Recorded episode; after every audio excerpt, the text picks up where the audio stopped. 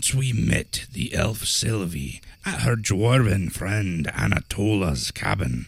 We were able to revive our ever faithful meat shield, Telnius. It was then he spoke of his dream. Antithesla, Heartcleaver, the strange altar from which a demon was to be born. Janessa told us that was where she had been found as a wee babe. And so we discussed making our way to Deadwood to consecrate the land. But we needed to head to Broken Harbor first to reconvene with our resistors contact.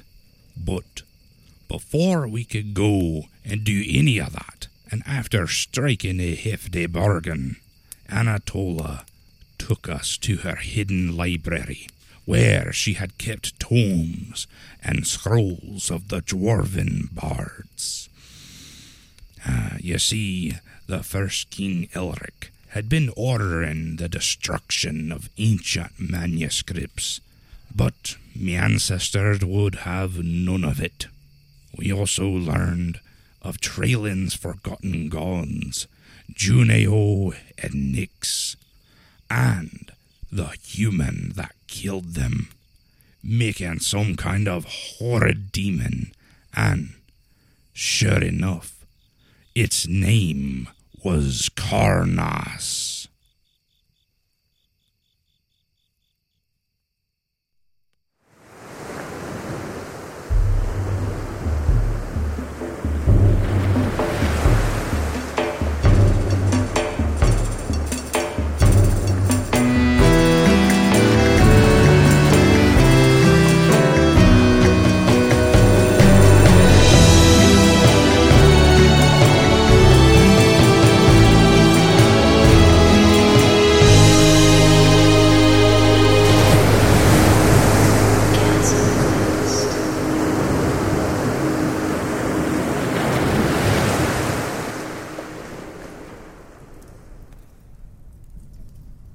If Karnas was the demon that he summoned, is that maybe who we're facing here? It has to be. Hmm. Well, well, Not good. Well, we fought plenty of vicious things before. Why? Why do we think a demon would be that big of a deal? aye, That's a good point. aye, we took down a piece of a god. That is a good point. I Yeah. punched a rock. You did. and you caught a I mean- cannonball. I haven't done that yet. oh, I thought you did. I've tried. Even still, like, this Karnas is, you know, the root cause of all this trouble we've been facing. I mean, shit, we fucking, like, had to clear the entire Lock Islands from all that blight that happened. That was a mess. it was. But we did it. Like we succeeded. So why do we think we would fail with this? Well, because Treyland's a lot bigger than the Lock Islands. Huh? I never thought about that. Aye, that's true. And if the roots of Karnas are here in Treyland, they run much deeper than they would in any other land. We don't know who or what is aligned with such a evil force. Aye. Well, but maybe Sylvie. She said you you had a story to read us as well. Um, I do, you know, I do. I, I have this tome that I um, have been handed down. I'll read it aloud to you all. So this is called, uh, titled, Victor and the Death of Nyx. There once was a sword named Heartcleaver, a god-forged blade gifted to humans to use for just ruling. It was not only the greatest blade in all of Treyland, but it was imbued with deific power making each of the High Lords vessels of Juneo. Most used the powers to bring light to the humans, and all was well. That is, until a new High Lord came about named Victor. He had watched as others wielded the sword. He then longed to rule and wield the divine blade. So he returned to Westwick, took power, and began to wonder what more he could do with Heartcleaver. For when he held its obsidian hilt, he felt an energy surge through his veins.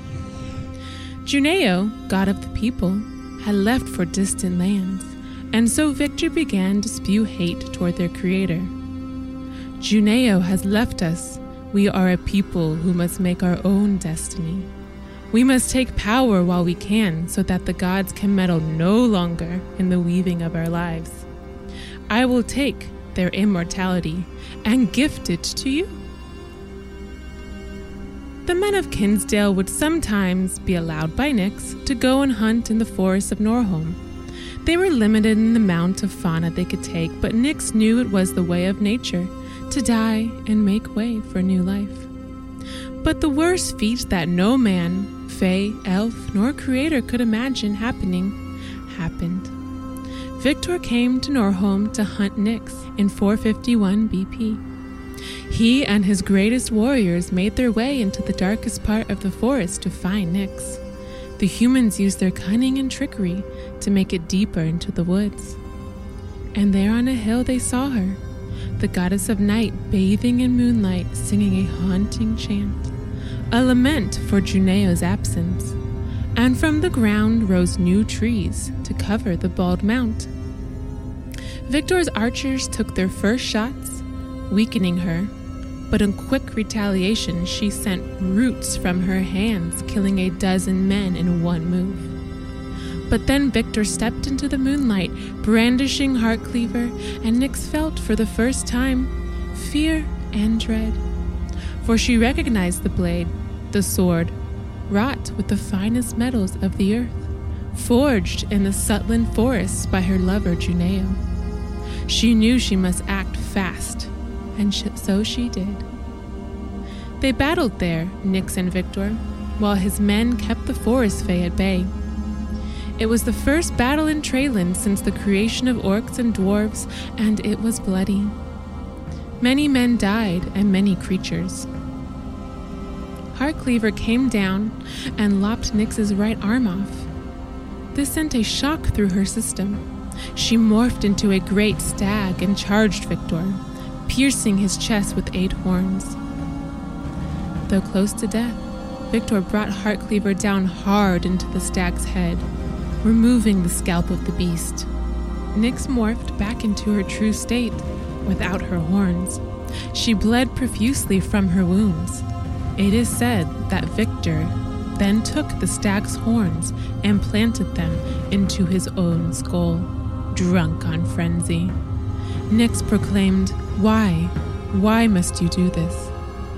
Victor replied with blood covering his face, To silence the gods and give man the power he deserves.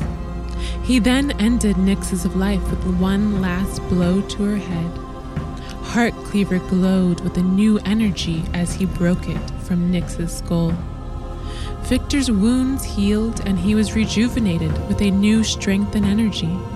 His face glowed like that face of the moon above them as he laughed, granted the life of a god through his cold brutality. The saplings on the hill died in Victor's presence as he marched away with his soldiers. This hill is now known as Penton, where the Abbey of the Eights resides. Trees never did grow on the ancient mount.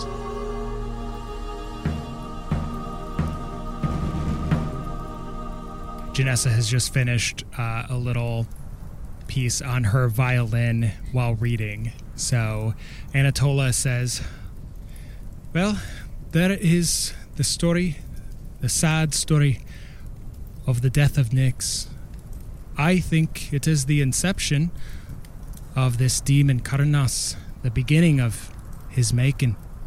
I have here a timeline that I've been working on. And she goes over to a bunch of parchments and scrolls and unrolls a scroll as you guys kind of gather up behind her to look. All the way to the left, she is showing there's 600 BP elves arriving at Norholm from Barda, Juneo and Nyx on Treyland. And I'll just describe it in Anatola's voice. As you can see, Juneo and Nyx were gods here. Juneo creating the dwarves, the humans, and, well, potentially the orcs. Nyx was creating Fae up in Norholm. And then, a couple hundred years later, Nyx is then slayed by High Lord Victor, making him some type of demon, I suppose. A year after that, according to the myths of the Gold Thunder, Juneo is then lured into some human city, what we think is Westwick, and is then killed by this Victor Karnas demon form.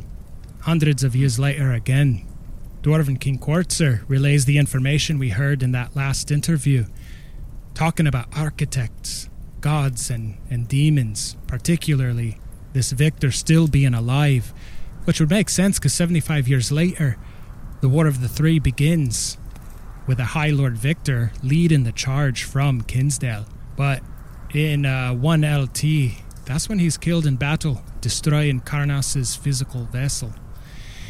And then after that, that's when Elric marches around Treyland asking folks to destroy any records of Juneo and Nyx. A sad story. That would make him over uh, 450 years old as a human. I. Which would pretty much confirm. And This- he was the High Lord who burned Thesla at the pyre, right? Ah, not too sure about Thessalon records, but that is possible. There was a High Lord that went against Thesla, correct? Uh, yes, uh, there, there was. And, and if I'm correct, I think that him slaying Nyx probably turned him from human. I don't think he was any longer a human after slaying Nyx. He turned into some different form. That's why they call Lord Victor Karnas. Is that correct? I. But then he would have doubled that power upon slaying Juneo. Yeah, that's that's true. From the corner of the room, Rory goes, Well, that sure was an interesting story. I mean, that baseball scene came out of nowhere, but vampires, werewolves, I'm pretty into it. And he shuts t- the first Twilight book and walks over and says, So, what were you guys talking about? Basically the same thing. I, I'm making Very about as much similar. sense of it. The baseball part was the best part. You know, as you mention it, I I'm not quite sure I know who the High Lord that burned Thesla at the stake was. I, I just know that the High Lord was referred to as the High Lord. Hmm. Can I make a history check? From what I read, I don't remember it saying that it was High Lord Victor. Yeah, actually, no history check needed. There is not a name that is really given to the High Lord within Okay. the you know the Revelations and beyond. You know any of the chronicles of what happened to Thesla. Okay. Yeah, they just referred to him as the High Lord. It's very possible it was Karnas. Well, if he was given godlike powers, I mean, that would make sense to me. That's just wild to me that Karnas was destroyed then in the War of the Three. What what did they do to kill him? Yeah, it's something I feel like the Annals of the Brave really glazed over. They didn't really describe the death of the High Lord Victor. But does that mean that this thing could potentially be residing in maybe like a staff or an artifact, like Tinny was in season two? Who's Tinny? The, um, you all call him. Uh, um, I don't know. It starts with an N. Um, Nordy. oh, right, right. Yeah, I forgot you call him Nordy, something that's different. right. Nordy. Yeah, that's Nordy. I. But him and I are a bit closer. Than, Well, yeah, Yikes. yeah, you turned on us. I remember. Yeah. Um, well, he, he made me. but- yeah, right, right, right. He Uh, made you? You have a nickname for him. Same number of syllables. I get it. He's your papa. No, no, he forced me to, Nordy's his to turn on you. I, but you know, no harm, no foul. None of us received permanent injuries, so you know. You say that. Norholm, no foul? Nor. Wait, this happened in Nor. Okay, all right. Well, no. Um, okay, I feel like you all are intentionally misinterpreting my words here.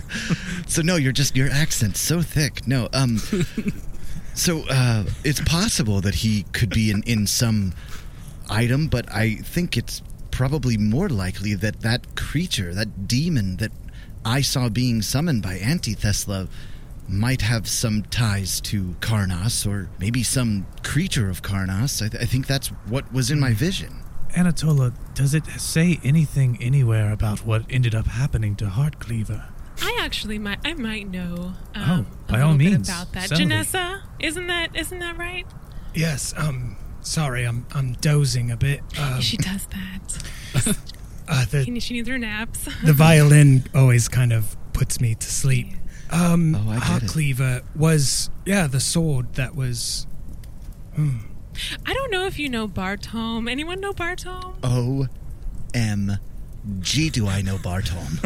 oh, you're referring to the other weapon, uh, Shadowfang?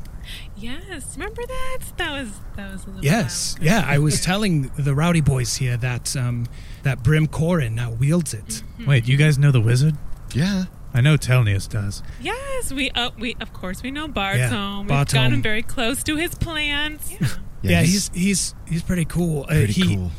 Although you got to be careful, you got to watch the vines. Yeah, they're Oh. a little handsy. They'll get you. Yeah. They'll get you. Define cool. He makes a hell of a tea. Define handsy. Wait, what were you gonna say about Shadowfang though? Janessa, if you remember, he relayed the information. He said that the dagger was actually a piece of the antler that was stuck in uh, Victor's chest Really? from Nyx. Oh, that's right. It was imbued then from power from Nyx, Oh wow. and then morphed by that one who slain her, uh, which must be Karnas now. So hold on. So you're saying that?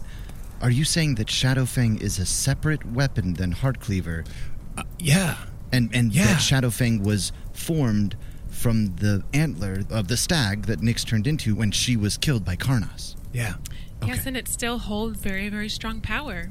Well, yeah, one uh, one would expect. That's incredible. And so, what are we supposed to do with any of this? Well, Aye. back to your original question, Ayas, about what happened to Heartcleaver. It is pretty well known that the sword of Victor was forged into the peace cup that was passed around the first council meeting. No way. That was the same I- sword. Oh my god. Wait, wait. The peace cup? You're saying that the peace cup was Heartcleaver? The obsidian blade. It is a potential. Aye, it is written that Victor's sword was forged into this. Whether or not I trust that King Elric actually transformed this Heartcleaver is a little bit up in the air. It, it isn't confirmed, but that is what I suspect. Do I know where, uh, like, is the peace cup a well known artifact, like in the church, held in a specific place, or is it, like, lost? Yeah, it's at the Burning Cathedral. Okay. It's used in, uh, you know, services to this day in the Burning Cathedral. Well, boys, looks like we gotta steal the peace cup. So, Are we so doing a heist? Just to be clear, so it was an antler, then it was a dagger, then it No. was a sword, then it was a cup. No, no, no, no, no. Uh, two separate weapons. They're Heartcleaver, Made by Juneo. made by Juneo, and then Shadow Fax, Shadowfang. that was made out of the antler from Nyx. That you remember, Nyx turned into a, a stag right before she died. Mm-hmm. Yeah, and then she turned into it. Well, anyway, broke off antler that was used to make Shadowfang. Shadowfang. And so Shadowfang is still is still around as a as a knife. Yeah, Brim has it. Okay. Yes. Brim's got the dagger. According to the play that I learned in college, the white hammer was used to forge the cup from Heartcleaver. Yeah. At this point, Anatola pulls out like these spectacles that just kind of like grip on her nose, and she did this only to push them up. well, Is there a glare in the lenses? yes. Okay, good. Well, if you're if you're open to it, I have a few theories that I'd like to share. Oh God, yes, we love theories. By all means. yeah. Tears, Let's hear it. especially. on that note, Kalun, that yes, he did use his very own weapon. It is also a lesser known fact that the White Hammers, at the beginning of their rule, Elric and the first sons of him, had somewhat unnaturally long lives as well, at least 200 years. Not many speak of it these days, as it's just, it sounds more like legend, but what I'll say is I think that Elric is the one who killed Karnas or Victor and took power from him. I think now there is some kind of either relic, as Kalun said, or maybe even a hidden or secret descendant of the Whitehammers who is leading the new cults of Karnas now here hmm. in Sutland. We have seen these demons and vampires, and she rips the, the glasses off. We have seen these things, Selvi and I. In fact, I I think they may have took my husband. Sylvie goes up and comforts her and starts rubbing her back. So we've been acting fast. I've been training Selvi here. And in Broken Harbor, she has been working really hard. I, it's not good. It means a lot of things if it's true. But like I said, it's just a theory. Mm. So wait, but that doesn't make sense. If Elric killed Karnas and, and perhaps stole his power, then why did Elric die of natural causes? Did he not steal the power of extended life? I don't know if it transfers like that. Maybe you have to kill the god directly. Well, to be fair, we don't know really anything about it. True. Well, and how old was he at the time? I mean, maybe his life was extended, but he was already like really super old. That's true. He could have been like 600 or something. I don't think. Okay. Um. Um, can I? I want while they're talking, can I go and like peruse some of the books and and just like look through? Specifically, I want to look for books having to do with important tomes and artifacts of Thesla. Give me an investigation check, actually. Oh yes, that's a twenty-one. And all right, so I am specifically looking for uh, the staff, the information around the staff of prolonging, and the robes of atonement. Ooh. Okay, so it's going to take a few minutes Yeah, to yeah, yeah. find that information, but while you're doing your research, you can still hear Anatola kind of spewing off her like red string theories and she then goes to say, especially since Telnius walks away, she says, "This might be a little controversial, but I may have a thought yeah, perhaps the power of Karnas corrupted Elric's body rather than prolonging it, like giving him more life, but him still dying of natural causes.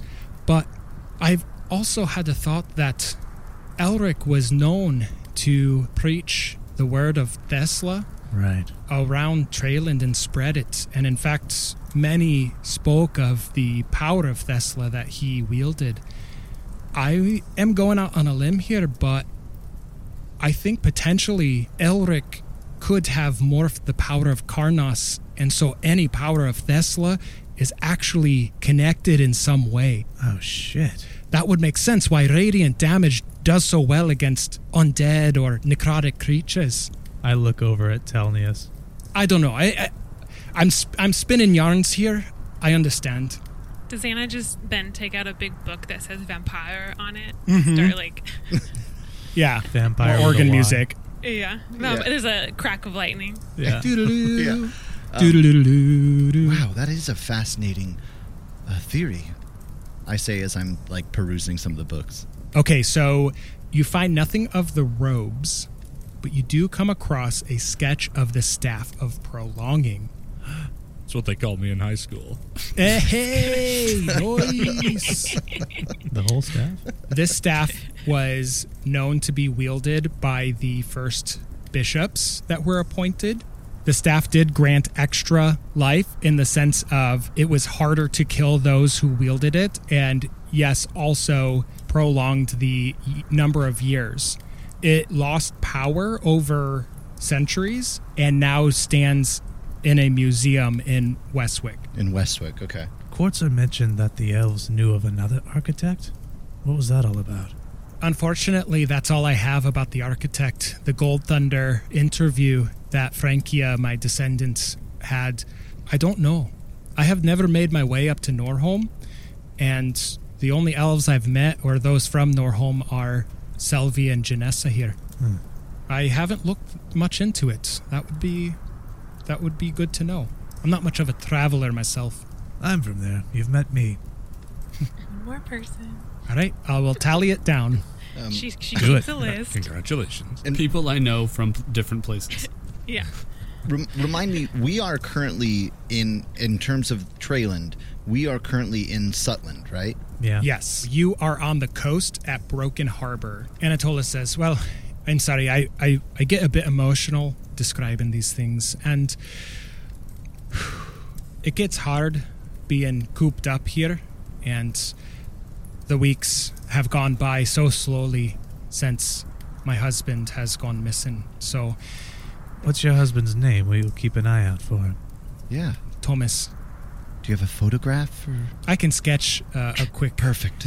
She's not a great sketcher, but If we see someone that looks like a Selvi- Thomas, we'll, uh, Selvi has met him, and she she is on the look for him. Mm, yes, yes, we actually have been searching for him for a while. Oh, which reminds me, I did get a letter from Abbot Josiah, who is stationed in Broken Harbor. Might be someone you want to speak to. He's been doing research for me.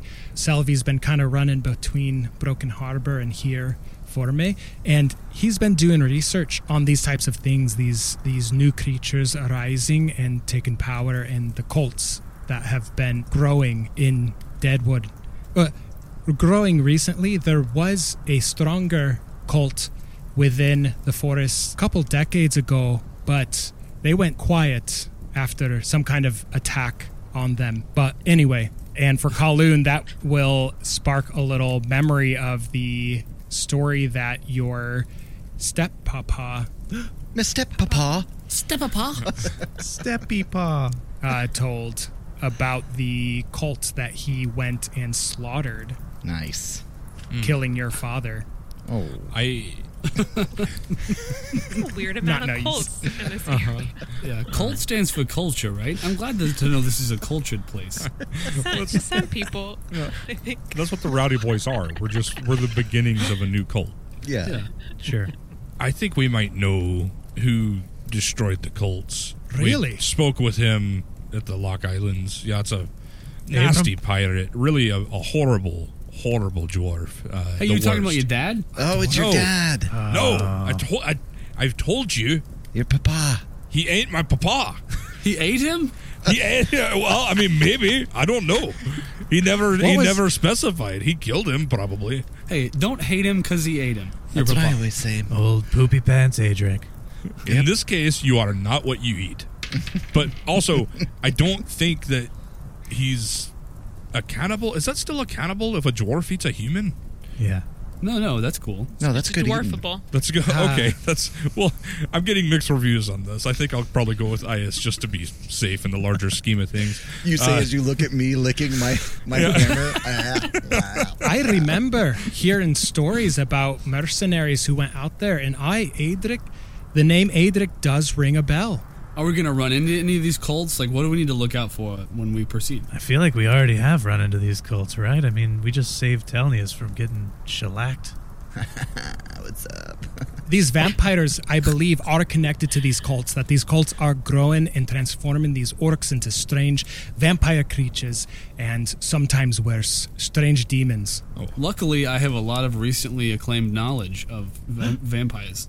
Do you have the Ah. vampire book? The vampire? No, Twilight. Yeah. Yeah. Oh, Got all yeah. the lore right there. Those are a little different vampires than what we've been dealing with. Ours are the more Buffy universe. Va- I mean, the um, they were just more traditional. The what? Yeah, she said Buffy they had. universe. It's one of the stories that we have right You next know. to Twilight. Buffy, Angel. Yes. Come on. Yeah. Catch they're up. actually on what we call DVDs. Um, they're not in a book, but Can you spell that for me? um, D E E V Uh-huh, triple E. I think. Hold up, hold up. Wait, Uh-huh. you have had run-ins? Uh, and I also imagined Rory like swooping his braid. like when you said that. I've Yeah. recently I've recently acquired knowledge of vampires. Uh, uh, in what in what sense it could be helpful? Uh, well, we did run into vampires recently. I they were really easy to beat, but Right. Rory, I'm getting the feeling you don't remember much from the book you just read. Well, baseball. That's pretty Gotcha. much all of it. So the, va- the vampires that we faced, I mean, I just I bit right through one's neck in a single go. He was really easy to kill. yeah, having just read this book, this tome, as you call them, about vampires.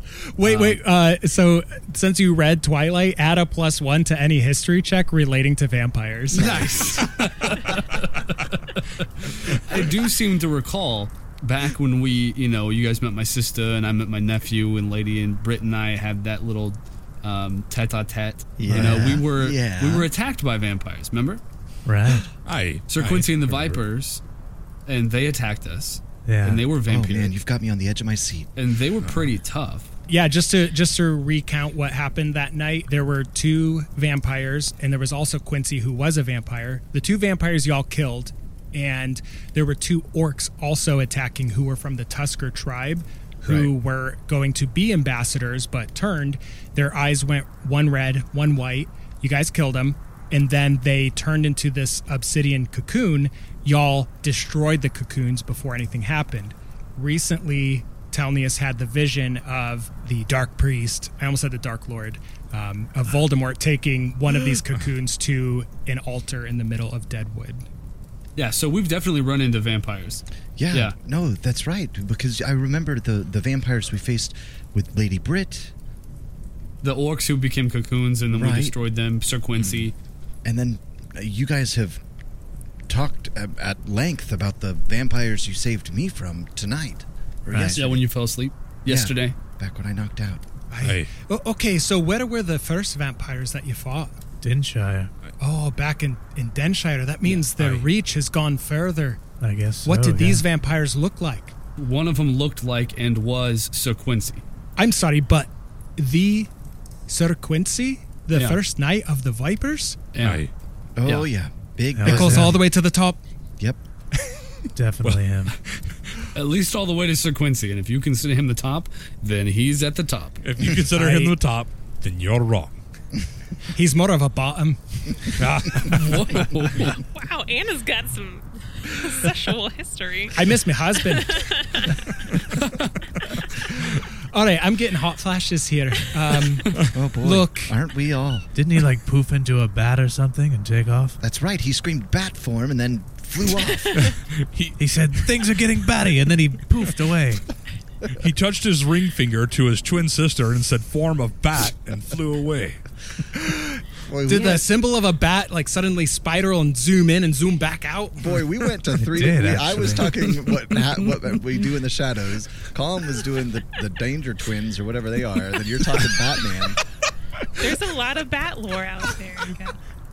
Yeah, that, that sounds like a vampire. That does. Uh, yeah, the world is a vampire. with Oh my it. god. The world is a vampire. Well, then we have our first team of of slayers. Then I am feeling very good about sending y'all to Broken Harbor in the morning to investigate more of this. But uh, Just to clarify, there were some nearby that we escaped from, and that might be an issue. Maybe keep an eye out for that. I yes, uh, Selvi's been. Yeah, I can show you some of my tips and tricks. Um, Oh, okay. Yeah, I'd love to. We then get a montage of the rest of the night, like Selvi doing like karate stuff and then like whipping out a, a wooden stake and then like Yeah. taking out these like wooden stake bolts and putting it into a crossbow and shooting across and the rowdy boys are just like watching like Yeah. oh okay Like- taking notes Like I take a shot and it's off, and then Selvi comes up and nudges my crossbow a little I'm bit like, to the right, no, and no." then I hit it full on, and we just thumbs up. yeah, high five, slow mo. Yeah, it's like montage, Eh, but all of the music is like super peaceful yoga music. Uh-huh. Yeah, yeah. It's like, great job, everyone, and breathe in and out. I'd like to imagine Telnius just laying on his stomach in the window seat, reading a book and kicking his feet back and forth. and then what happened to the staff of prolonging no, he's reading the vampire lore. He's doing Right. his part. he's reading Oh, yeah. twilight yeah. no, he's he's helping in every Yeah. way. I that he take can. Twilight out of his hands and put the Buffy DVDs. In. nice this will serve you better Pat him on the back, like there you go. And yeah, Selvi actually shows you, uh, telling us that like your your symbol can be used. You know, all these different tips and tricks. Cool. Yeah, I also made my. I have a staff, and I made a little contraption that I can put my crossbow on top of the staff as like a stabilizer, Whoa. and kind of like use that to like a tripod. Yeah. Whoa, nice. You guys spend the night doing the montage of training. It gets late. You guys go to sleep at the cabin. Uh, you all have restful, peaceful nights of sleep. All f- wake up fully rested, and you guys go out to the hitching post where you all left your horses. So we get a shot of you all kind of getting your horses ready. Just as the sun is coming up, you all have like mugs of tea or whatever you'd be breakfasting on. Anna comes out with kind of a shawl over and she says, Now you all stay safe. Few things when you get to Broken Harbor. Like I said, you can talk to Abbot Josiah, maybe get some more information about what's going on. And if you're looking for some uh, silver craftsmanship, I would recommend you see the smithy at Longshore Drifters Markets. It was very nice getting to know you all. Hey, you as well. Very nice getting to know you. Aye. I wish you luck in your future search for your husband. Thank you. I am putting all my trust in my good friend Selvi. Sylvie goes up and gives her a hug, and then Carrots goes up and like snuffles in her pockets for treats. Oh, and she pulls out like a biscuit left over from yesterday from tea and biscuits, and she lets Carrots nibble on the sweet. Carrots like almost eats her hand and drools all over her. Ah, ooh. Careful there. And she pets Carrots' uh, Yeah. face. Kalun had his hand reached out as though she was giving him the biscuit and was like, oh, dang. Carrots gives you a mean side eye.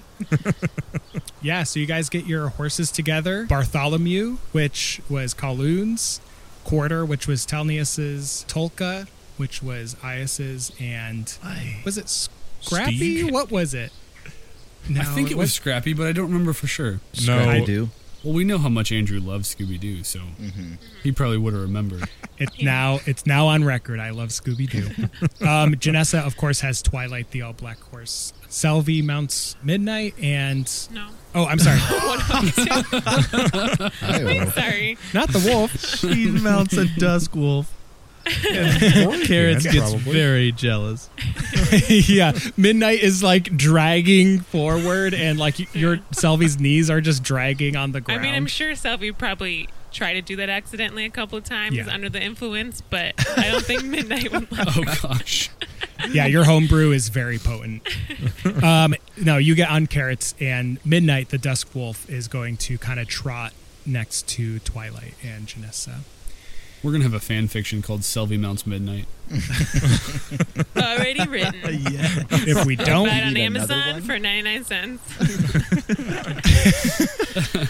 Okay, so you guys begin to ride down the hill away from Anatola's cabin. She's waving, still with the mug of steaming tea and the shawl, and it's very adorable.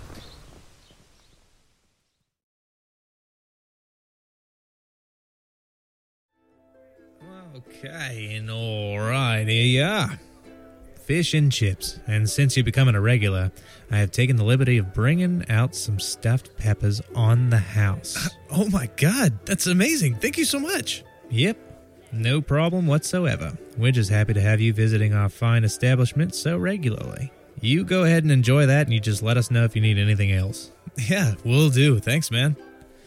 God, this place is dope. I'm gonna have to talk to him about putting grilled pineapple on the menu. Hey guys, happy Pride Month and welcome back to Chasm Quest. It's me, your boy again. Out here doing the dang thing and taking a break from TikTok because God knows I've scrolled past the you've been scrolling way too long TikTok, way more than I care to admit. Uh, they are right though. I definitely need some water. I mean, don't we all? That's why I came here to the Goose's Gourd for a meal. Though I really should be careful, Selvi showed up to visit me and Jenna and Andrew last episode, and I'm pretty sure I saw her sneak back to the kitchen with a bottle of something weird. I'm sure it's fine. You know the stuff. Andrew is the DM, Colin is Kalun, Brad is Rory, Micah is Telnius, and Taylor is Ias. This episode, we are joined by Jenna Altstadt playing the role of Selvi. Sound effects by Alex Pegram and Chasm Quest theme song by Sam Anderson. Thank you to everyone who have stayed with us this far. This story has a lot more excitement in store for everyone, and we want to thank everyone who has rated and reviewed our show. It all relies on crazy algorithms that honestly we have no idea how they work, but we do know that every rating or review we get, it helps spread our story to new ears and makes our hearts go friggin' wild. So if you want to be the reason we do a celebratory George of the Jungle style dance around the campfire at night, then leave us a rating and review on Apple Podcast and tell all your mortal enemies about us. Use our name to call down a curse of frogs or something, I don't know. You could take full creative control over that one just as long as people hear about us somehow. And of course, if you do end up rating and reviewing, sign your name or your vigilante name to it and we will shout you out on the show. If you'd like to support the show and help keep us running, then you can become a patron of the show at patreon.com slash chasmquest, where you can get access to all kinds of bonus material. I think this past month we released a written RPG that Andrew and I did over text message that turned into quite a mysterious and magical tale around Ias's backstory. I'm sure we will have a lot more to come, but we have that written story and much more again at patreon.com slash chasmquest. This week we would like to thank our new patron, Shiana. Thank you, thank you, thank you. We cannot thank you enough and welcome aboard. If you'd like to buy us a coffee or make a one time donation to our show, you can do so at our Ko-Fi page or coffee. but yeah, the link is uh, ko-fi.com slash chasmquest. That's ko hyphen fi dot com slash chasmquest. What the? What? Oh, what the hell? Greetings to you, my guy. Oh, by the spirits, are those stuffed peppers? Who the hell are you? Oh, my Fey name is unfathomable to the likes of humans. But you may call me Starby, Fey name? a spirit of the vast forests of Treyland. And who might you be? Uh, Taylor. Ah, shit. Selvi. She must have put something in my fish and chips. Ah, crap. This is gonna be a long night. Oh my, oh my, oh my. Would you be willing to spare a bit of your perfect stuffed peppers? Uh, yeah, you know what? Knock yourself out. I just have to finish up this mid roll, and then what do you say you tell me all about yourself? We have a deal. All right. Well, lastly, if you folks want some delicious coffee, head on over to foundfamiliar.com for some amazing blends. I know I myself will be doing some perusing around for some this week because they are delightful. That's foundfamiliar.com and use promo code STAYROWDY at checkout for 10% off your purchase. And like we always say, each package comes with some amazing D&D art right on the bag by wonderful artists in the D&D community. We love to support and the art is spectacular. So again, that's foundfamiliar.com and promo code STAYROWDY. Well, guys, that is all from me, so I will let you get back to the rest of the episode. I'm going to chill here for a while and talk to this little green haired forest spirit. Hmm. See ya. More peppers.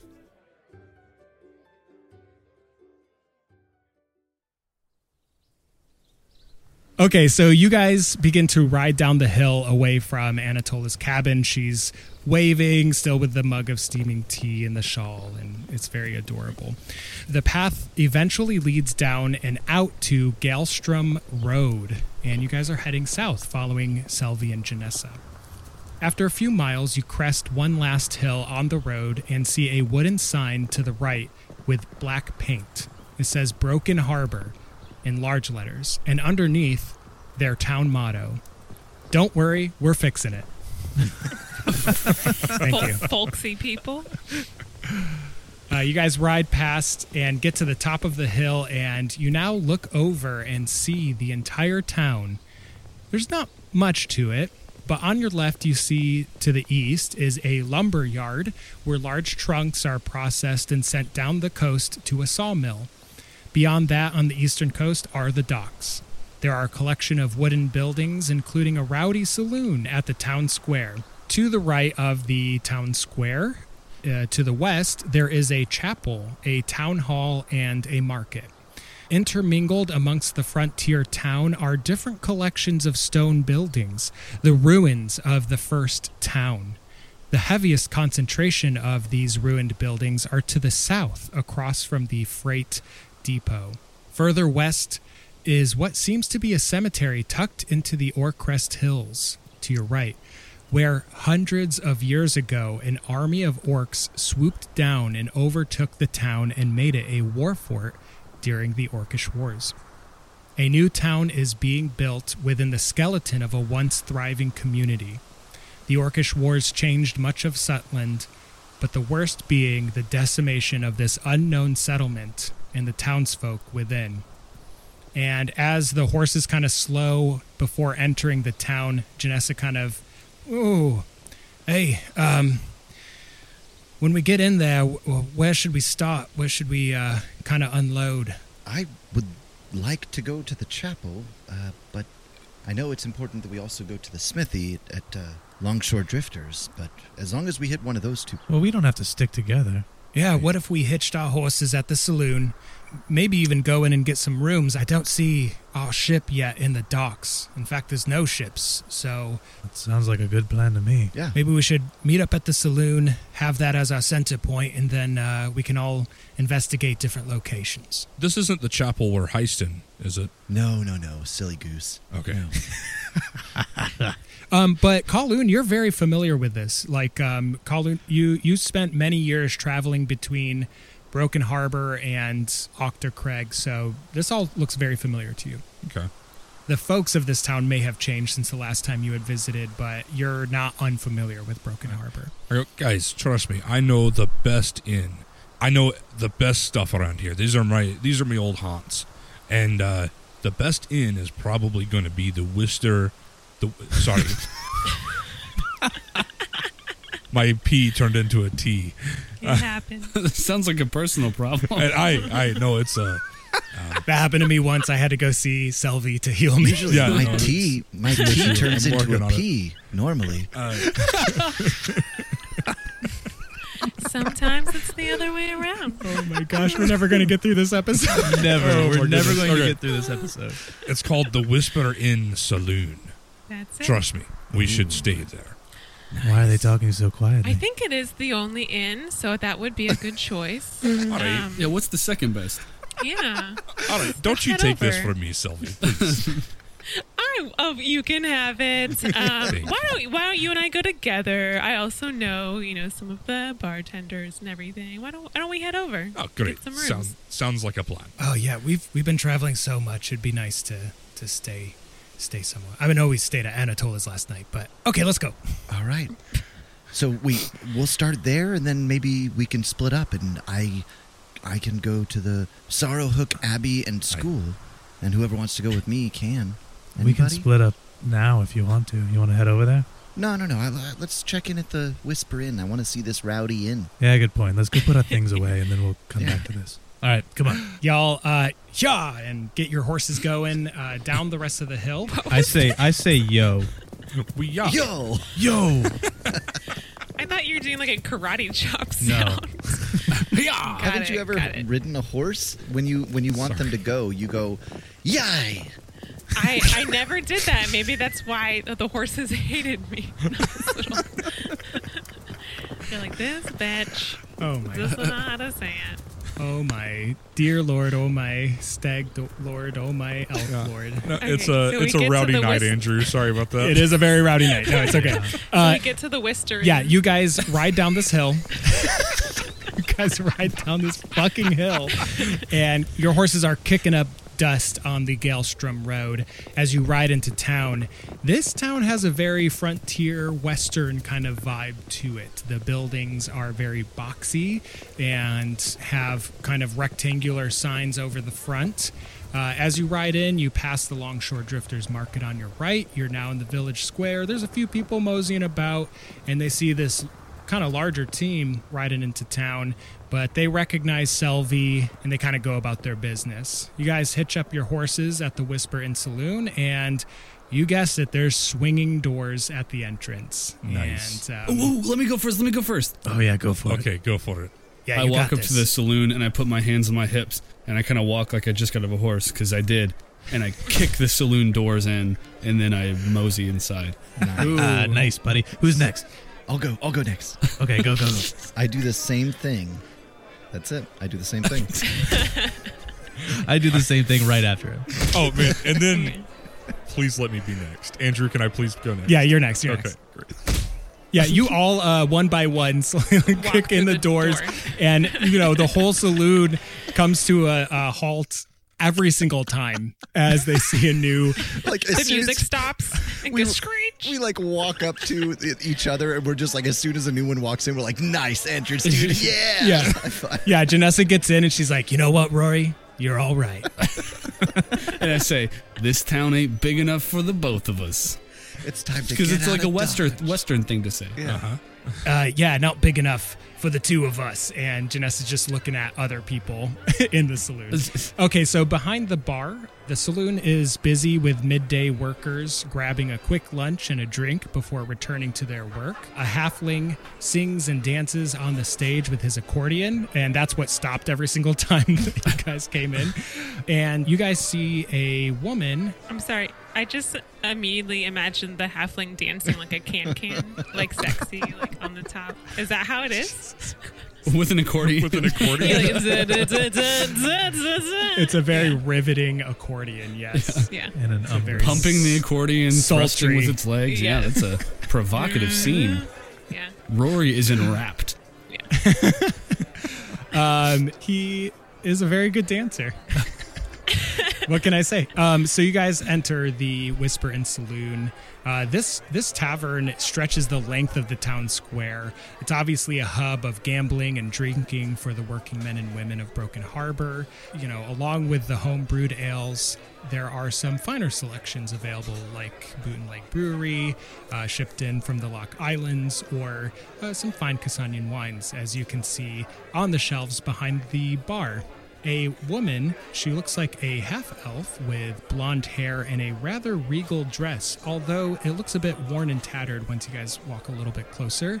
Uh, stands behind the bar and she's kind of wiping down the top, and you guys approach in. And you can also see, along with all the drinks and stuff behind her, looks like there's also kind of like a mail box behind this counter. So it looks like this is kind of a one stop shop for like folks come in, get a meal, get a drink, pick up their mail, and, and head on back to their place, whether it's at the lumber yard or within town. She looks up and says, Well, hello. Welcome, welcome to the Whisper Inn Saloon. Oh, thank you. Okay, so I come and go, Gwendolyn, hello. Oh, hello, Hi. dear. How you doing? I'm good. And Selvi like rubs her arm. Oh, why, thank you. Uh, who are your friends here? Oh, um, these are the uh, what do you call yourselves?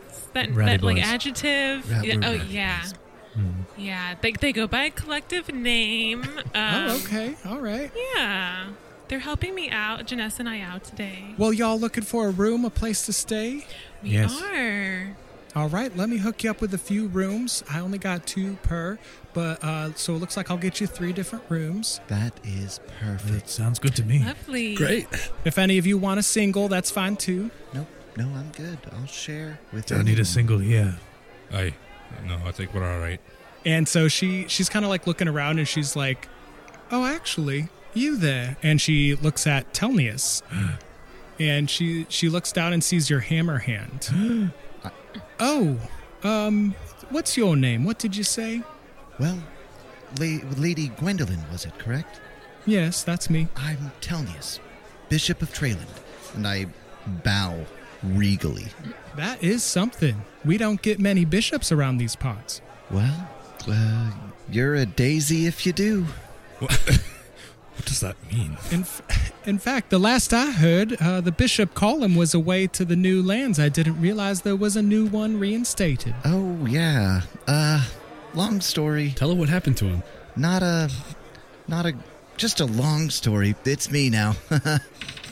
Well, I actually have a message for you. I know that might sound weird, but let me go grab it real quick. And she goes over to the mailboxes and she takes out a key. And at the bottom of these boxes, there's some drawers. And she opens up a drawer, takes out a folded piece of parchment with a wax seal.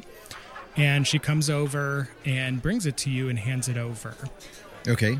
Do I recognize the seal? It's just the wax. It's like just the melted wax. There's no particular seal. Oh, on okay. it. Okay. Yeah, I open it. You open it up. I, I open it and I make sure not to let anyone but the rowdy boys see it. yeah, you guys kind of huddle in and see this uh, note. Yeah, Yes, so it says, Broken Harbor is not safe. Snakes lay in wait. And the name, it's signed by Razzle Wheel of Dazzle. Fortune. what is this? Whoa. uh, yeah, so you guys know the ancient myths of the Wheels of Fortune, and um, Whoa, shit. It It, has- actually, Razzle Dazzle literally fits. Yeah, no, Yeah. that actually fits. That's so yeah, you you solved my riddle. really? Yeah. So We beat go out my game here. Do you guys remember we gave someone a code word? And the code word was razzle dazzle.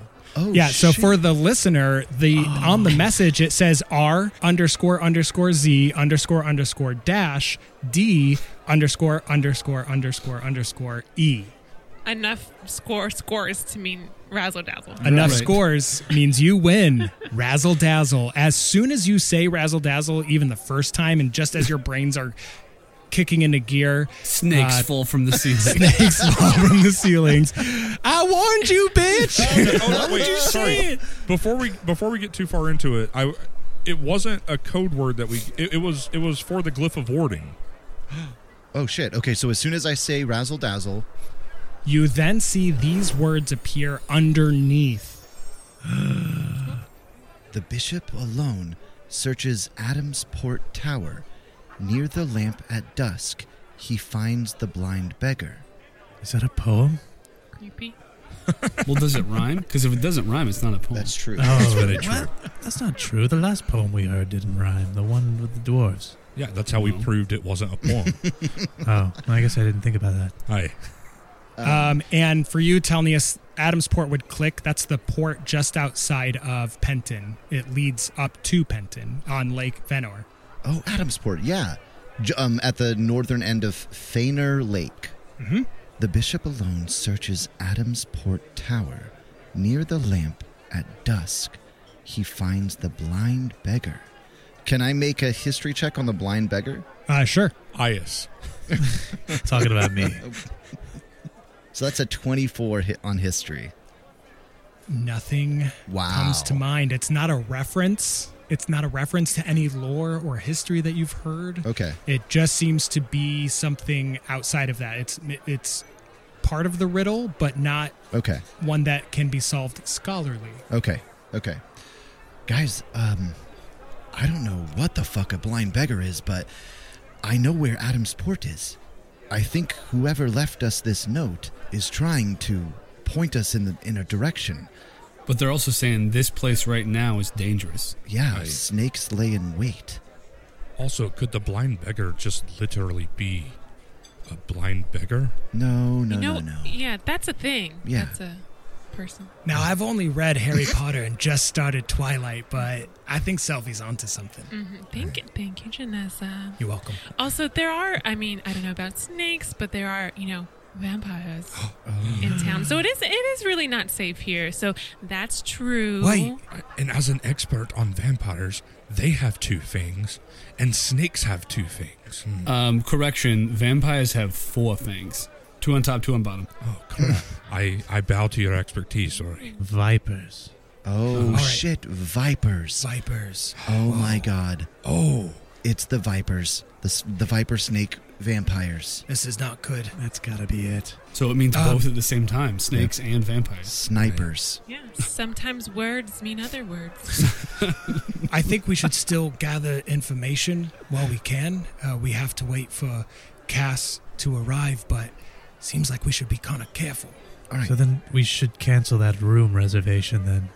yeah, maybe everybody get in one room. Does, does she have one large room or I well, I can still I can do a tiny hut, maybe on the outskirts of town. Ooh, That's invulnerable. It'll last for eight hours. Or just around the bed that we're in. That's a good That- point. That could 'Cause- also work. I, We could sleep in that. Sleepover. uh-huh. Make a super bed. I'm down. I'll bring the pillows. I'll bring the beer. Push I'll three beds bring together. the magic. Are we making a super bed? Yeah. I think so. And a fort. Super bed. Super soup or bed, soup or bed. I go to the bar and I order an amber sin. Nice. Mm. Ah, yes, of course. That's one of the newer ones, straight from the Lock Islands. Good I walk choice. up. Make it a double. You got it. Uh, but not, I mean, like, I'll have one For one me, also. yeah. Yeah, not, Right, I you got can it. make him a double too, but, like, don't charge me for it. I'll, I'll, start have- you both a tab. Okay, yeah. Sure. I'll take put, a trailer. Put Treyland's it under original. Lil Ari. Yeah. He's a god. You got it. You said just a normal ale? I said a Treyland's? Original. You got it. we got plenty of that. Well, I hope you guys find your stay here in Broken Harbor uh, real swell. The the man who dropped off that letter was very mysterious. What do you did look he like? look like? He What do you was look just like? What was did he just look like? well, Catherine Bryant. Name sounds familiar. He spoke very quietly, and it was hard to make out most of what he was saying, but he did say that he wanted it to get to the hammer hand. That's- and uh, What? you, That's me. sir, have a hammer for a hand, so I figured that's who I was looking for. Did it seem like he was speaking quietly on purpose, or that that was all he could do? Bad orator. Oh, that's hard to say. Could have been he was either covering up some kind of accent, or that yes, he, he had to speak quieter. I, mm-hmm. I cannot tell. I, I could see a bit a faint beard underneath his cloak, but he never did take off the cowl. Did he drink anything? No, he just came in, delivered the letter, and then went on his way. One of my kitchen workers says that he saw a bird fly away as the man exited the building. But I, I don't know. He's he's been at the elven weed a little bit too much. Interesting, unrelated fact. Hey, yeah, there's just a lot of birds just outside. That's true. That's what I thought. It's But the Birdman. he thought maybe it was connected to this man. I don't know. Could you try and mimic his voice for us? Yeah, let's hear it. It was just very quiet. I, It was that. Yeah, I want you to do your voice mimicking this other character's voice. hand this to the hammer man. I'm sorry, the ha- hammer hand man. Hammer hand man. Uh-huh. And I said, ham, ham.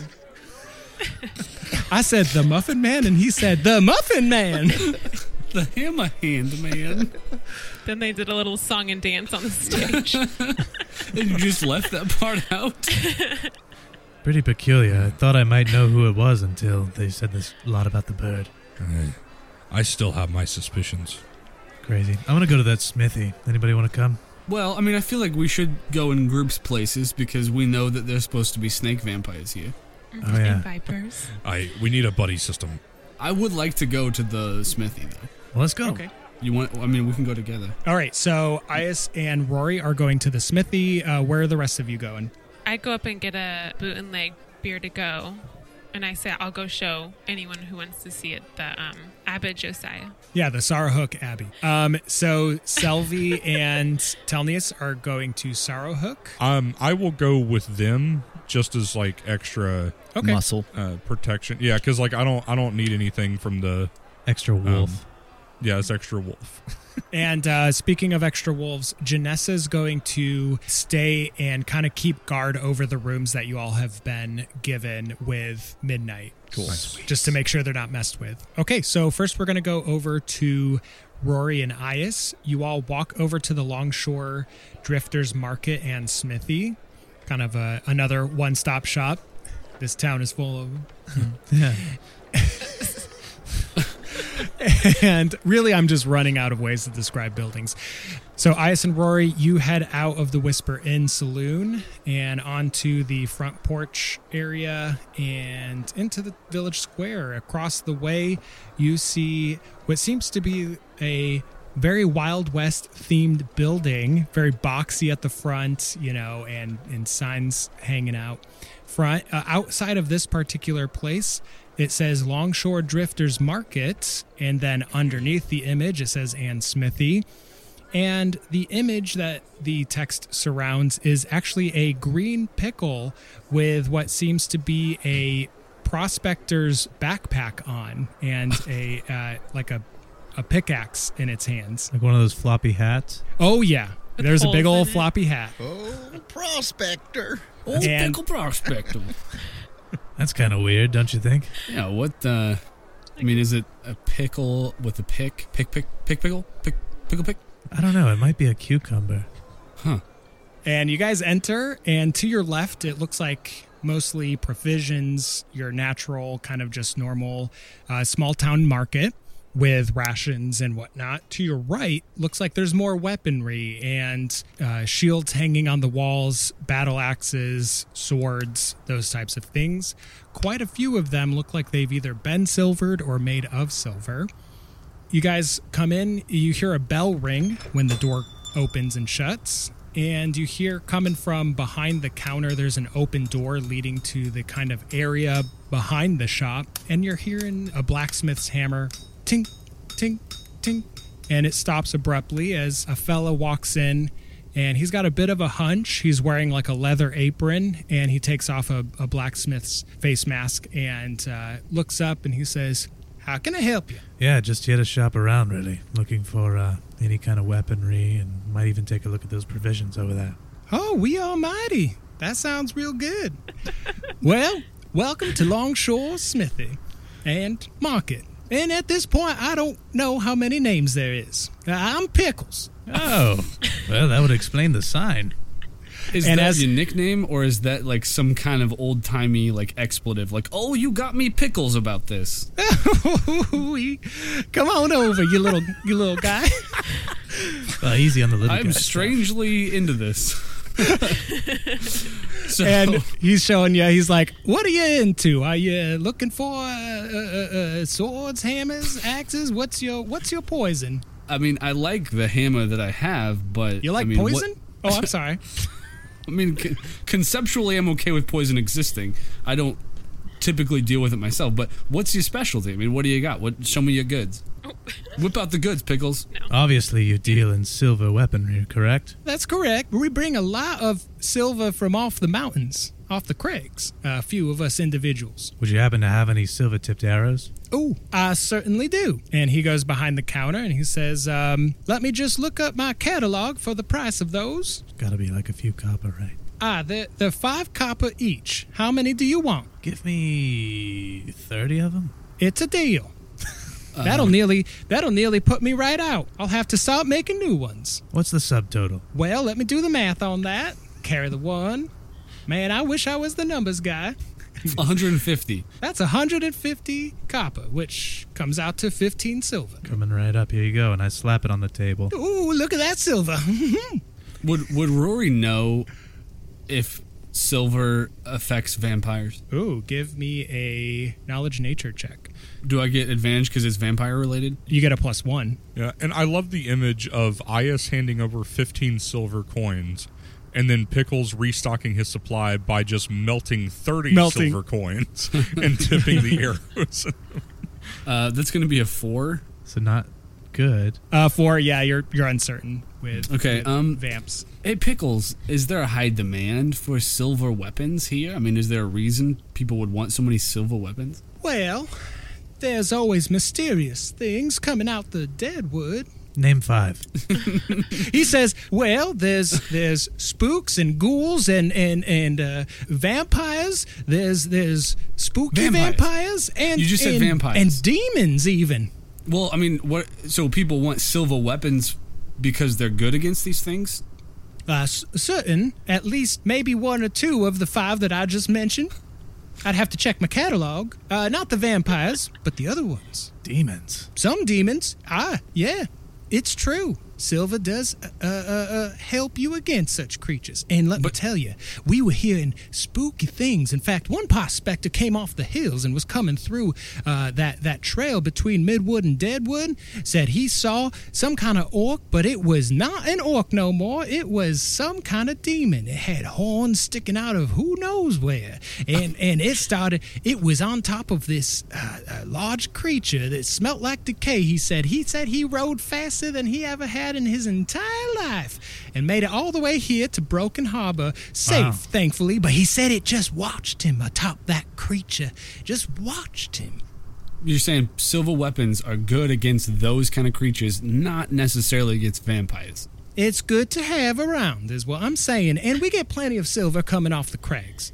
Okay, But prospecting's a dangerous game, as you can hear. I typically like to use this hammer, and I'm pretty proficient with it. But let's say I did want to have like some kind of silver sidearm. Uh, you've got any recommendations? Well, I can actually silver that there warhammer hanging at your side if you'd like. Oh, that sounds good. Maybe put a cap Hmm. on it or something. Yeah, and that wouldn't damage any of its intrinsic uh, properties. No, no, in fact, it will enhance it. I'm the best smithy in all of Broken Harbor. Do I believe him? He's the only smithy in Broken Harbor, so yes. Do I believe him? yes, you do. He is very capable. You're looking over the weaponry and it's it's matching the the makes of what you've seen even in Westwick. okay, yeah, sure. Uh, how long would that take? Oh, I could have it ready for you by the morning. Um, if I'm gonna leave this here with you, am I able to take something with me so I'll just have it on retainer? For a placeholder. Yeah. Oh, that's a very good point. Well, I happen to have uh, a, another hammer that is already silvered. You can use that to do some practicing with, and you come back, trade that, and then payment will be due upon arrival, along Right. with the weapon that I hand to you. How much? How much will it uh, set me back? Well, let me do some calculations here. Roy's got some silver bars, right? Or gold bars. Yeah, I got plenty of money. I mean, I don't have that much money. We'll have to cut a deal. There you go. I'm smart. the numbers guy at it again. I should have let you negotiate these arrows. you didn't. I know. I will next time. Maybe for the provisions. All right, to silver it will just be 50 gold. How about thirty? Hmm, roll a persuasion. Eleven.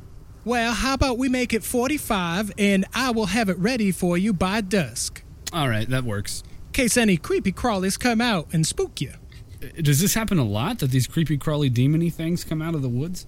Well, there's been rumors about town, like uh, some some people going missing, but we've got our sheriff here, and he takes good care of us. Where Where do you typically find him? Oh, he's at the town hall. What's his name? Well, he's Sheriff Huckleby. All right. Thanks, Uh, uh, Pickles. Dwarf comes up to about here. oh, it's a dwarf. Okay. Don Tootin. Okay. Well, how about some dried meats then? That'll be just one silver. Easy enough. It's some good stuff. Made it myself. Hunted it. Hunted it? I hunted it, slaughtered it, dried it, cured it, smoked it. Now I sold it.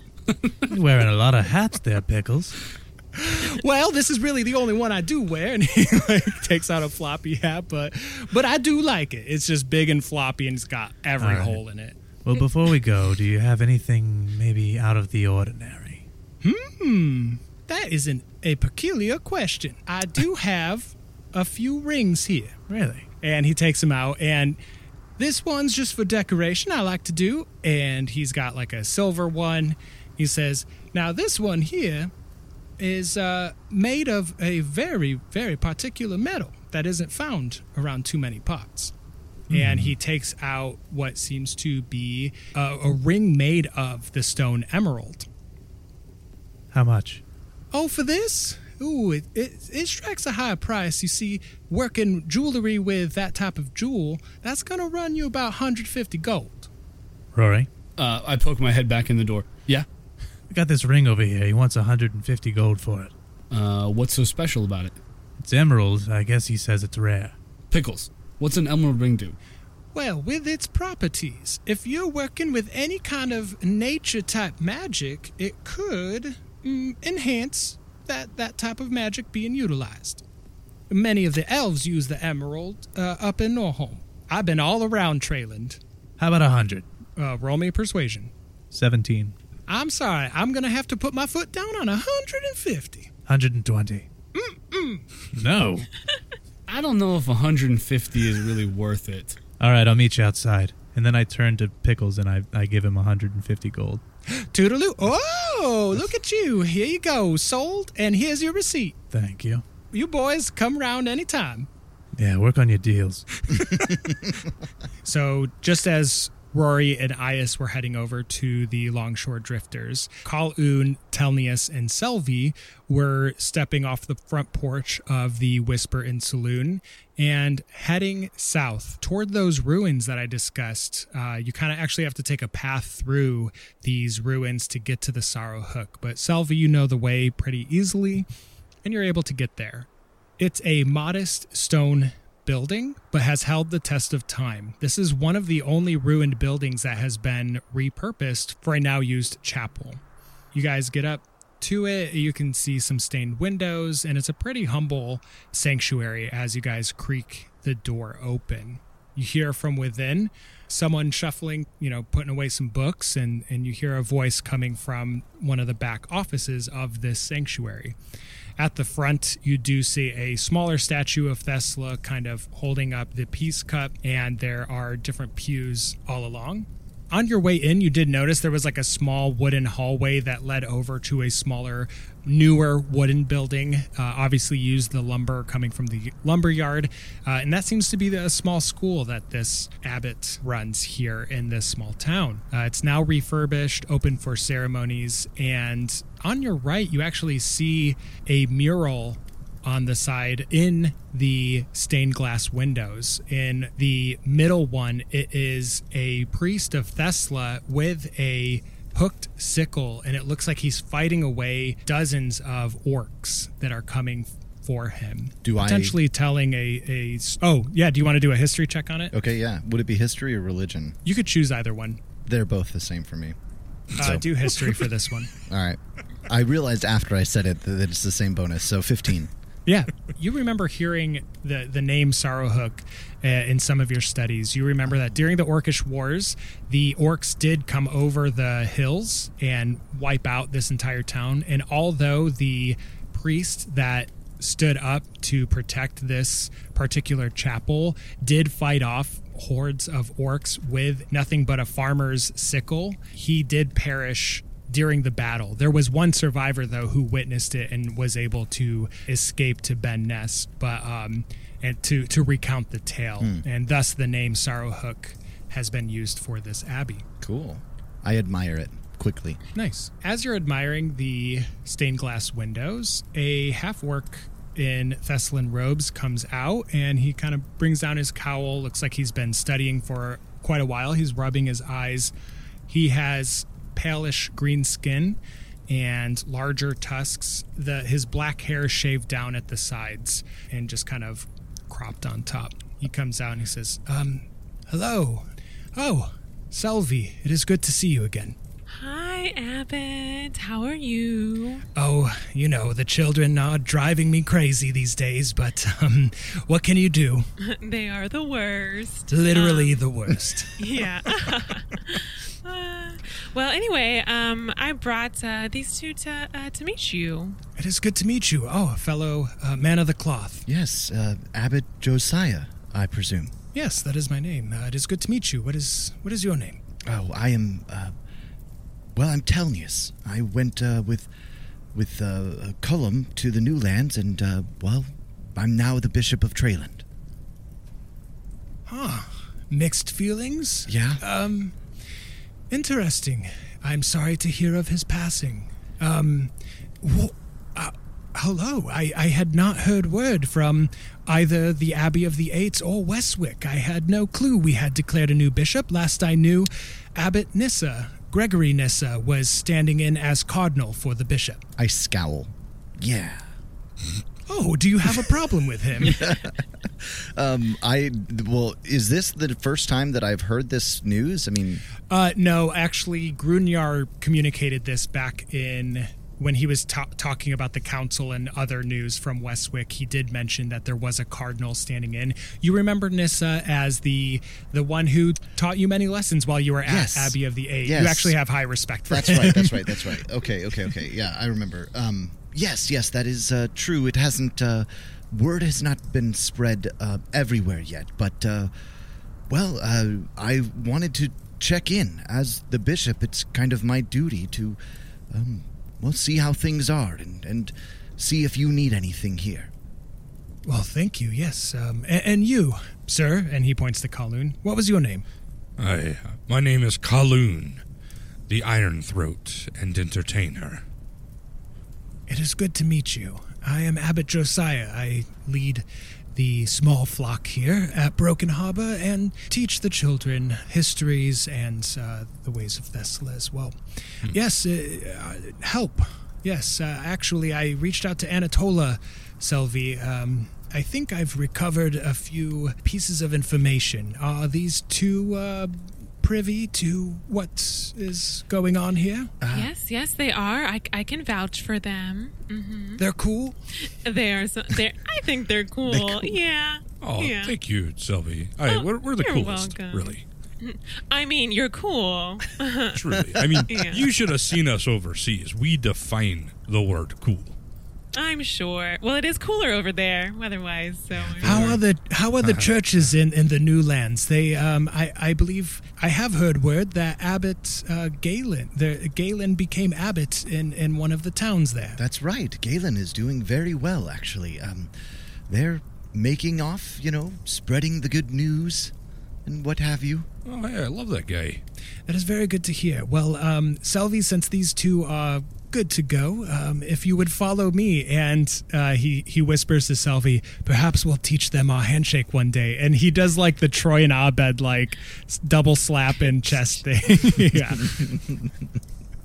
Uh, and you guys follow him as he unlocks a door near his office, but is next to the door to his office. And you begin to go down these like kind of wooden stairs. The torch is lighting this area. It's much cooler down here, like a stone basement underneath the building. And he says, Well, I've been collecting some data and some stories of what's been happening here. And um, I've been able to do some studying. And you can tell that this is a type of morgue down here. There's actually a body out being processed at the moment for cremation. Wait, like what stage? Like, is there skin just all over? What's going on? Well, there's just a body. It looks like it's been embalmed Embalmed. and, and, and gone through the process, but it's being ready to be ceremoniously cremated. I just need to know what level of freaked out to be. Yeah, no, it's not like its its chest is open, all the organs are out or anything. And he says, "Oh, I'm, I, I do apologize. I was just finishing that up, but um, just back here, and there is a there is a smell for sure in this room." And uh, he goes back to one of the metal bars and and opens it and slides out this kind of metal panel, and on top of it, he says. Uh, look at what I have uh, discovered and have caught and captured here. And when the panel comes out, it looks like a, a very like shriveled up. This is one of the feral orcish vampires that you guys have seen. It is Whoa. currently dead uh, and laying on this slab. But he says, um, "I've been studying these things and." Uh, not good. Dude, that is so metal. yeah, right? and he's like tapping on the slab. He's Yeah. like, it's good stuff. Yeah. It's ma- it's pure metal. Yeah. Pure metal. The hinges and everything. Wow, what what have you discovered so far? Well, uh, with these disappearances, I, I would have to say that these creatures may be the cause of it. Uh, this one was trying to drag away one of uh, our very own townsfolk away, but um, the sheriff and a few other of the townspeople were able to stop it, and they delivered the body to me. So we're trying to fight away some panic here in this town. But um, that's not it. And he like slides the thing shut and slams the door. He says, just recently, from the lumber workers, uh, there is one who has told a story of the lumber camps out in Midwood. Her name's Stacy. She's actually a, a bard who, who travels round Sutland and has recently taken up home here. Has been helping, you know, helping entertain the, the lumber workers and whatnot.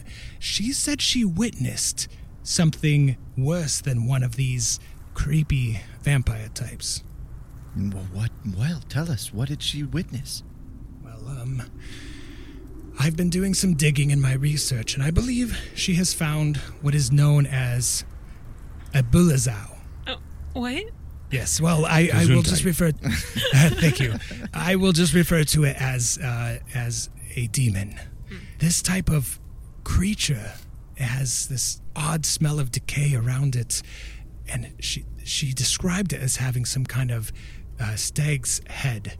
It's said to bring fear and pestilence from, well, from the abyss, from the abyssal realm, which is not spoken of much, and I am very frightened to say that I have had to do more research on this plane. But uh, how it got to this plane, uh, I am uncertain. Wait, so Sta- so Stacy, she saw this um B B word Yes, yes, she saw this demon uh, and over what? And 12 she's foot fi- tall. and she's okay. Uh, she's still shaken, but um, she can actually tell you more. Uh, last I knew, she was staying over at the y- lumber yard. She's sleeping at the lumberyard. Yes, she's. I mean, well, there's. Uh, uh, I'm sorry, at the lumber yard. That that is also where the the lumber workers are stationed. Uh, there's many different apartments, but she's usually biding her time there or performing at the Whisper Inn saloon. Uh, but yes, she she's a bit shaken and, and whatnot. As she says, she um, well, she said she saw one of the the lumberjacks or joes or whatever we call them, one of the lumber workers being dragged into the dark. Yes, very sad story indeed. We're, we're hearing more and more of these accounts nearing Deadwood.